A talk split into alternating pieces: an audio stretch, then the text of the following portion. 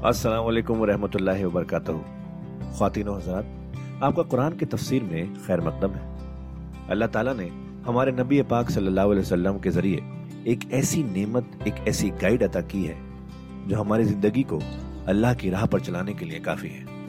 और वो गाइड है कुरान मजीद। हम सब ये तो जानते ही हैं कि कुरान पढ़ना कितना सवाब का काम है, कितनी नेकियाँ मिलती हैं, और हो भी क्यों ना अल्लाह के अपने अल्फाज जो है पर क्या हमने कभी ये रुक कर सोचा कि कुरान को समझ कर पढ़ने की भी ज़रूरत है? इसलिए हब हॉपर आपके लिए लेकर आया है एक ऐसा पॉडकास्ट जो कुरान की तफसीर समझाने में मदद करेगा। इस पॉडकास्ट का नाम है तफसीर कुरान विद डॉक्टर इसरार अहमद। तो आइए हम सब मिलकर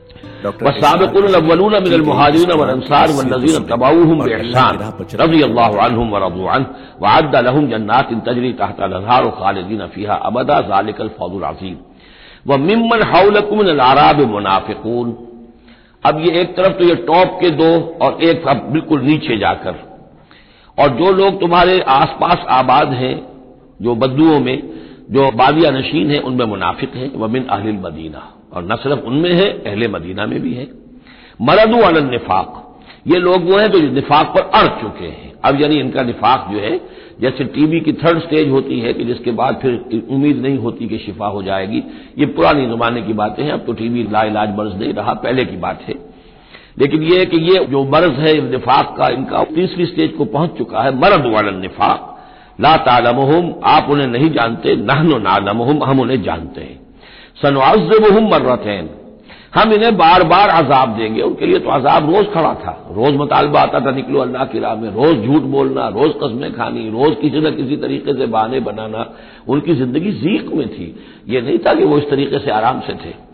सुम्मा युरद्दून इला अजाबिन अजीम। और फिर उनको लौटा दिया जाएगा एक बहुत बड़े अजाब की तरफ़। वो आखरत का अजाब है। इसके बाद अब दरमियान में फिर दो कैटेगरीज आ रही हैं। वो लोग कि जो कुछ नीमे दुरू, नीमे बुरू हैं, मुनाफिक नहीं है, लेकिन हिम्मत की बहुत कमी है, कुछ चलना चाहते भी हैं, कुछ नहीं चल पाते हैं। कुछ चलते हैं, लेकिन कभी कभी किसी से गलती भी हो जाती है, कोई हिम्मत भी करते हैं, लेकिन कभी कोई गलबा हो जाता है, कोई कसल हो जाता है, कोई सुस्ती तारी हो जाती है। अब उनकी कैटेगरी आ रही है, लेकिन इनको भी दो हिस्सों में तकसीम करेंगे। वह आखरून तरफू बेजुनूब हिम और कुछ लोग और हैं जो अपने गुनाहों का एतराफ करते रहते हैं, अपनी कोताहियों का, झूठ नहीं बोलते, झूठा बहाना नहीं बनाते, झूठी कसम नहीं खाते। हमसे खता हो गई, हमसे गलती हो गई वाकतन हमसे कोताही हुई है। वाकतन हम अपने अहलो अयाल के अंदर मसरूफ होकर और अपने फराइज के अदा करने में कोताही का सबूत देते रहे हैं। ये एतराफ। जब तक एतराफ होगा, निफाक नहीं शुमार होगा। जहाँ झूठा बहाना आना शुरू हुआ, वो निफाक है। और जहाँ झूठी कसम आ गई, वो निफाक की दूसरी स्टेज है। और उसके बाद तीसरी स्टेज ये होती है कि अहले ईमान से उन्हें जिद हो जाती है, कद हो जाती है, दुश्मनी हो जाती है कि ये बेवकूफ़ लोग जो हैं, इनकी वजह से हम परेशान हो रहे हैं।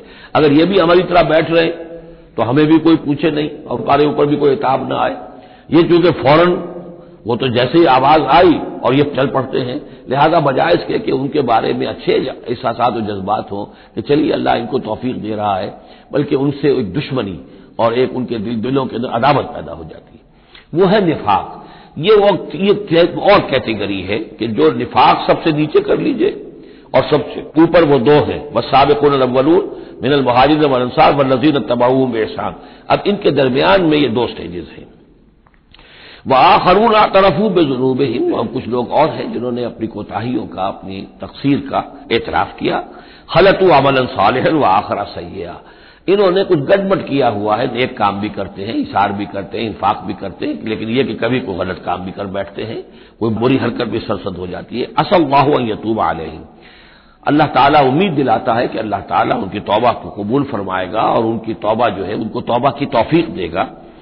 इन अल्लाह गफूर रहीम यकीन अल्लाह ताला गफूर और रहीम है। इसमें शान नजूल के एतबार से एक रिवायत भी है, हज़रत अबुल बाबा थे रज़ी अल्लाह तला और उनके कुछ साथी थे। उनसे गजब तबूक के मौके पर यह कोताही हो गई कि कसर की वजह से और माल और दुनिया में अपने मसरूफियात और मशागिल की वजह से नहीं जा सके।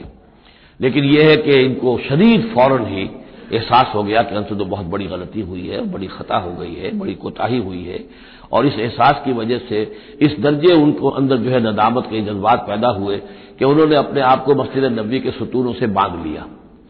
कि अब हुजूर ही आएँगे और अगर ऐलान फरमाएँगे कि हमारी तौबा कबूल कर ली है, अल्लाह ताला ने और अपने दस्ते मुबारक से हमें खोलेंगे, तब हम यहाँ से आज़ाद होंगे, वरना हम यहीं पर अपनी जाने दे देंगे, अपने आप को बांधे रखेंगे इन सुतूनों के साथ। फिर हजूर वापस तशरीफ़ लाए हैं और ये आयात जब नाजिल हुई, असल्लाह यतूब आलहिम अल्लाह ताला अन करीब या अल्लाह तो है अल्लाह, उनकी तोबा कबूल फरमाएगा।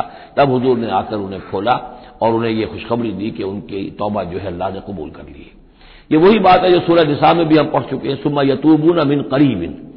वो लोग इंदमत तोबत अल्लाजीन यामलून सू अबी जहालतिन सुम्मा यतूबून अमिन करीबिन।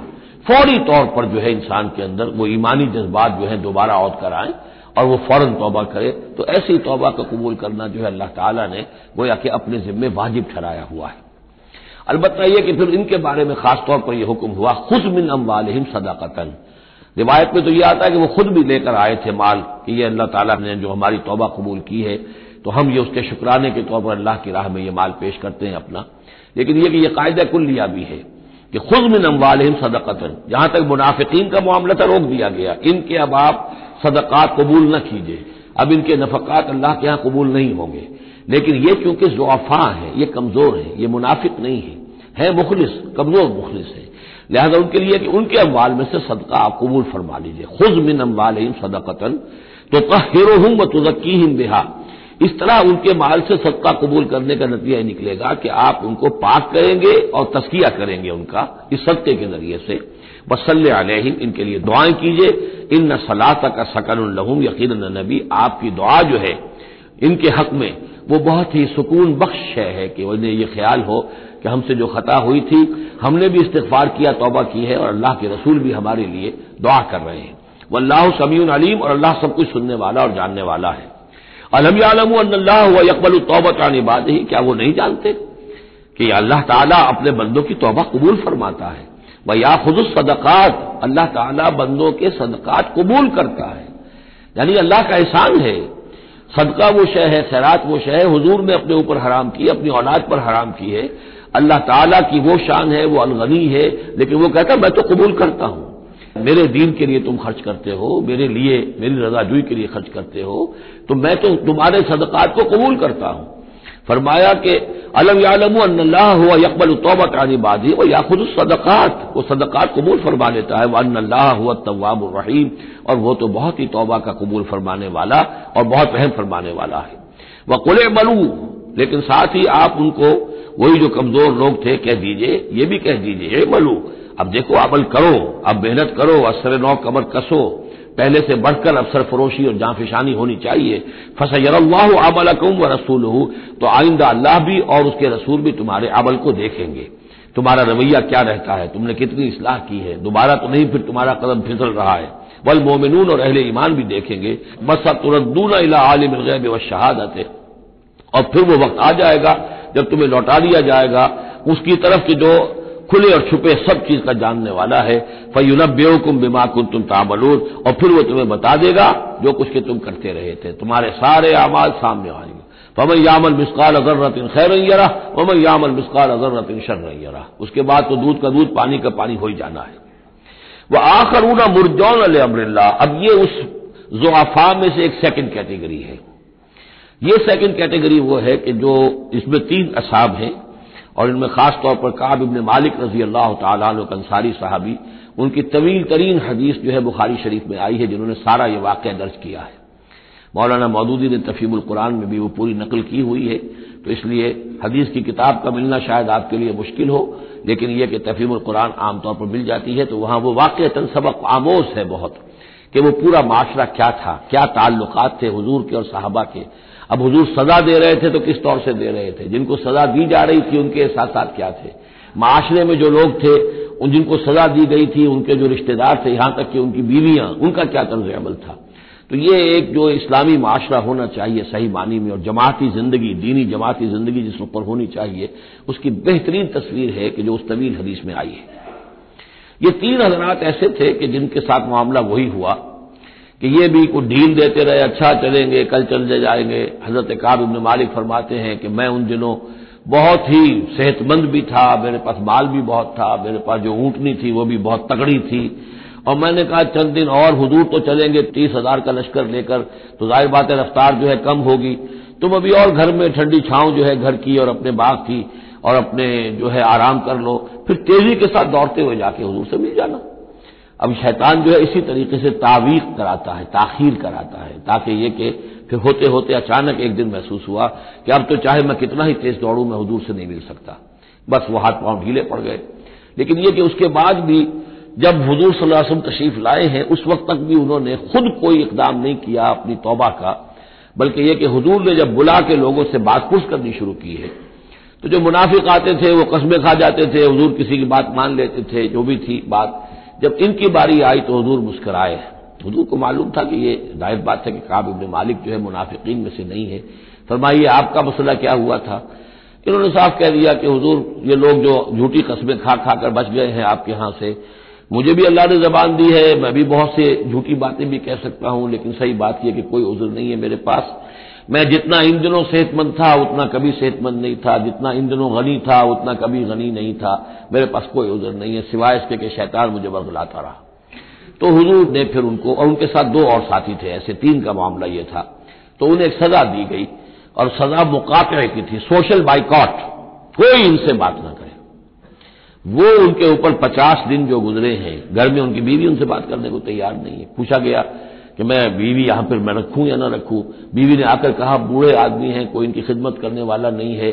कि रह सकती हो, लेकिन शायद उन्होंने बाद में अपनी बीवी को भी भेज दिया था, इसलिए कि किसी के पास जाते थे कि अल्लाह के बंदे, तुम्हें तो मालूम है कि मैं मुनाफिक नहीं हूँ, मैं मुस्लिम हूँ, और तुम मुझसे बात नहीं करते हो। तो वो जवाब देते थे, मुसलमान, अल्लाह व रसूल आलम। अल्लाह और उसके रसूल को ज़्यादा बेहतर मालूम है और मुँह मोड़कर चले जाते थे। तो ये वहाँ का माशरा जो है उसके अंदर जो नज्म था, जब्त था कि हमारे नबी ने चूँकि इन्हें सजा दी है, लिहाजा अब इनसे कोई कलाम नहीं करेगा। इसी में वो वाक्य भी पेश आया, क्योंकि पचास दिन का लंबा मामला था कि मलक गस्सान का जो है, इनके पास एक आ गया एलची और उसका खत उसने दिया, और उसमें लिखा हुआ था कि हमें मालूम है तुम्हारे साथी तुम पर बड़ा जुल्म कर रहे हैं, तुम्हारे साहिब जो है, यानी हजूर सल्लल्लाहु वसलम तुम तो बड़े शरीफ आदमी हो और तुम बड़े अपने कौम के जो है, वो बहुत सरबरावरदा लोगों में से हो, तुम ऐसे तो नहीं हो कि तुम इस तरह दलील किया जाए। तुम हमारे पास आओ, हम तुम्हें अपने, यानी ऊँचे दर्जे देंगे अपने दरबार में। तो इन्होंने कहा, ये और मुसीबत आई और वो खत लेकर फाड़ा और तंदूर के अंदर फेंक दिया। वरना यह कि अगर जरा से भी कोई कमज़ोरी होती तो यह कि उस शैतान ने उस कमज़ोरी को एक्सप्लॉयट करने का भी इतना बड़ा जो है, दाव खेला था। बहर उनका ज़िक्र है ये।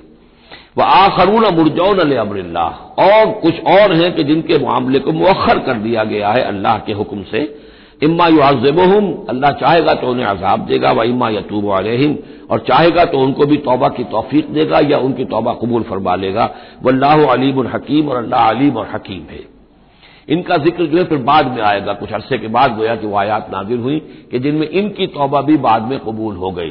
लेकिन पचास दिन का बड़ा सख्त सोशल बाइकॉट।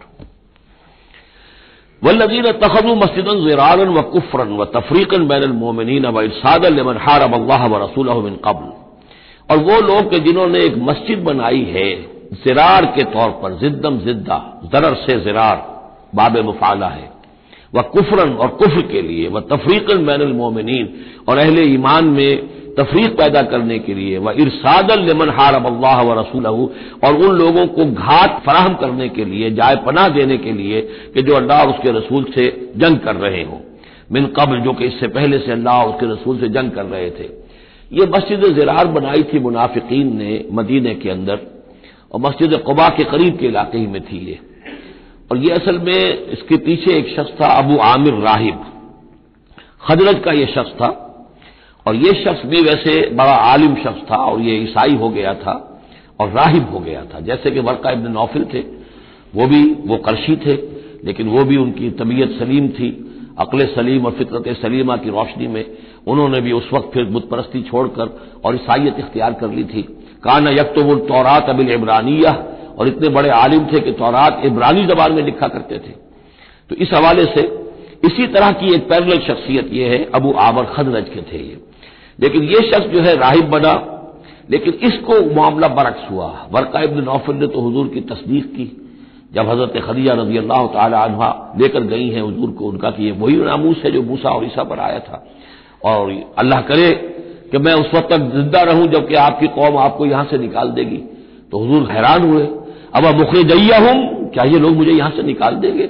तो उनका कि हाँ ये मामला ऐसा ही है, जिसके साथ भी हुआ है, फिर उसकी कौम ने उसके साथ दुश्मनी की है। तो बरक्स रवैया ये था इसका, अबू आमिर खजरजी का, कि ये जो है हजूर का शरीर तरीन दुश्मन हो गया। बदर की शिकस्त जब हो गई कुफार को तो फिर ये मक्के ही में जाकर आबाद हो गया। और वहाँ ये साजिश करता रहा, और जो फौज जो अबू सुफियान लेकर आए उहद में, उसके पीछे भी इसकी साजिश कार फरमा थी। और उहद में साथ आया मुशरकिन के। और वहाँ आकर इसने, मुसलमानों के जब लश्कर आमने सामने हुए थे दामन ओहद में तो इसने बाहर निकलकर तकरीर की थी अंसार मदीना पर, जो भी असरात उसके थे, कदीम के नेक आदमी था, आलिम आदमी था, जाहिद आदमी था, राहिब था। तो इस हवाले से उसने चाहा था कि अंसार को बरगश्ता करें मोहम्मद रसुल्ला सल्लाम से कि वालदा हो जाए। लेकिन उसकी कोई चाल चली नहीं थी, कामयाब नहीं हो पाई थी। फिर यह कि उसके बाद जब हुनैन की भी जंग हो चुकी और फिर थक हार कर जब उसे मालूम जजीरा नुमाए अरब में तो मेरे लिए कोई जगह नहीं है तो फिर वो शाम चला गया था। शाम में मुकीम रहकर उसका सिलसिला जनबानी जारी था मदीने के मुनाफिकीन के साथ। और वहाँ से उसने इन्हें हुक्म दिया कि एक मस्जिद बनाओ, हो जरा मदीने से बाहर, ताकि जो भी हमारे साजिशी अनासिर हैं वो वहाँ जमा हो सके। यह आप कहेंगे मस्जिद है, ये तो हम मस्जिद में नमाज़ पढ़ने के लिए जमा होते हैं।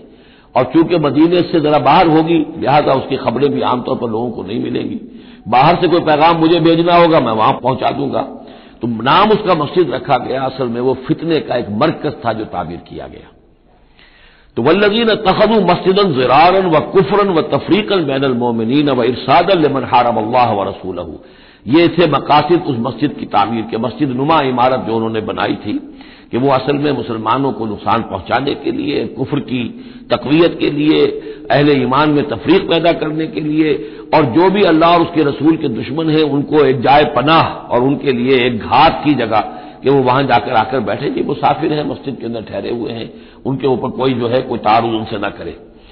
बोला यह लिफुन्ना इन अरदना इल्ल हुसना और अनकरीब वो कस्में खा खा कर कहेंगे कि नहीं नहीं, हुजूर हमारी कोई बुरी नीयत नहीं थी, कोई इरादा नहीं था, बल्कि यह कि हमने तो नेकी का इरादा किया था। असल में दूसरी मस्जिद हमसे दूर पड़ती थी, कुछ जमात में हमारी कुछ नमाजें रह जाती थी, जमात से हमने कहा कि हम एक मस्जिद और बना लें, ताकि हमारी तमाम जो नमाजें हैं, बाजमात अदा हो जाएँ। वल्लाह यशहद इन लकाजबून। अल्लाह गवाही देता है कि ये झूठे हैं। ला तकुम फ़ी है उन्होंने आके हजूर से दरखास्त की। एक दफ़ा हजूर, आप तशीम ले चलिए, आपके आने से वहाँ बड़ी बरकत हो जाएगी। तो आप मस्जिद जो है हमारी, उसको भी ये शहादत नसीब हो जाए कि आपके कदम, आप कदम रंजा फरमाए वहाँ। लेकिन अल्लाह ताला ने बर वक्त रोक दिया। ला तकुम है अबदा। ए नबी, आप उस मस्जिद में कभी खड़े ना हो। न मस्जिद उससे तकवा में नवल यौम। यकीन वो मस्जिद जो पहले दिन ही से तकवा पर तामीर की गई। मस्जिद कबा करीबी थी। और ये वो मस्जिद है कि जो सबसे पहले तामीर हुई है और इसकी बुनियाद तकवा पर थी। हजूर जब हिजरत का सफ़र इख्तियार करके आए थे मदीने पहुँचे तो वहाँ पहला पड़ाव था, मदीने से तीन मील बाहर। उस पड़ाव की जगह पर यह वो मस्जिद कबा है। तो मस्जिद उससे तकवा बिन अव्वल यौमिन। पहले दिन से जो मस्जिद जो है तकवा पर जिसकी बुनियाद रखी गई अहक अन तकूम अफी वो ज़्यादा हकदार है मुस्तक है इसकी कि आप उसमें खड़े हों, उसमें नमाज़ पढ़ें।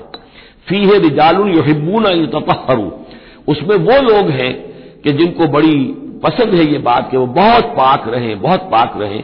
वल्लाह यहिबुल मुतहरीन और अल्लाह ताला को ऐसे लोग बहुत पसंद हैं कि जो बहुत ज़्यादा पाकी को पसंद करते हों। इनसे पूछा गया फिर मस्जिद कबा वाले मुसलमानों से कि आप लोगों की वो कौन सी, कौन सा वस्फ है आपका जिसकी वजह से अल्लाह ताला ने इतनी मदा फरमाई है कि ये बड़े मुतहरीन हैं मुतहरीन और अल्लाह इनको पसंद करता है। तो उन्होंने फरमाया कि हम कदाए हाजत के बाद ढेले भी इस्तेमाल करते हैं फिर पानी से भी तहारत करते हैं। तो ये दोनों तरीके से वो अपना इस्तिंजा जो है वो पूरी तरीके से करते थे। इसी को समझा गया है कि अल्लाह ताला ने इसकी तारीफ़ फरमाई है। तो खातिन हजरात, ये था आज का एपिसोड। अभी तफसीर बाकी है। पूरी तफसीर सुनने के लिए अगला एपिसोड सुनना ना भूलें। ज़रूरी है कि हम कुरान को पूरी तरह से अच्छे से लफ्ज ब लफ्ज समझें। इसलिए अगले एपिसोड में आपका इंतज़ार है। सुनते रहिए ये पॉडकास्ट जिसका नाम है तफसीर कुरान विद डॉक्टर इसरार अहमद, सिर्फ़ हब हॉपर पर।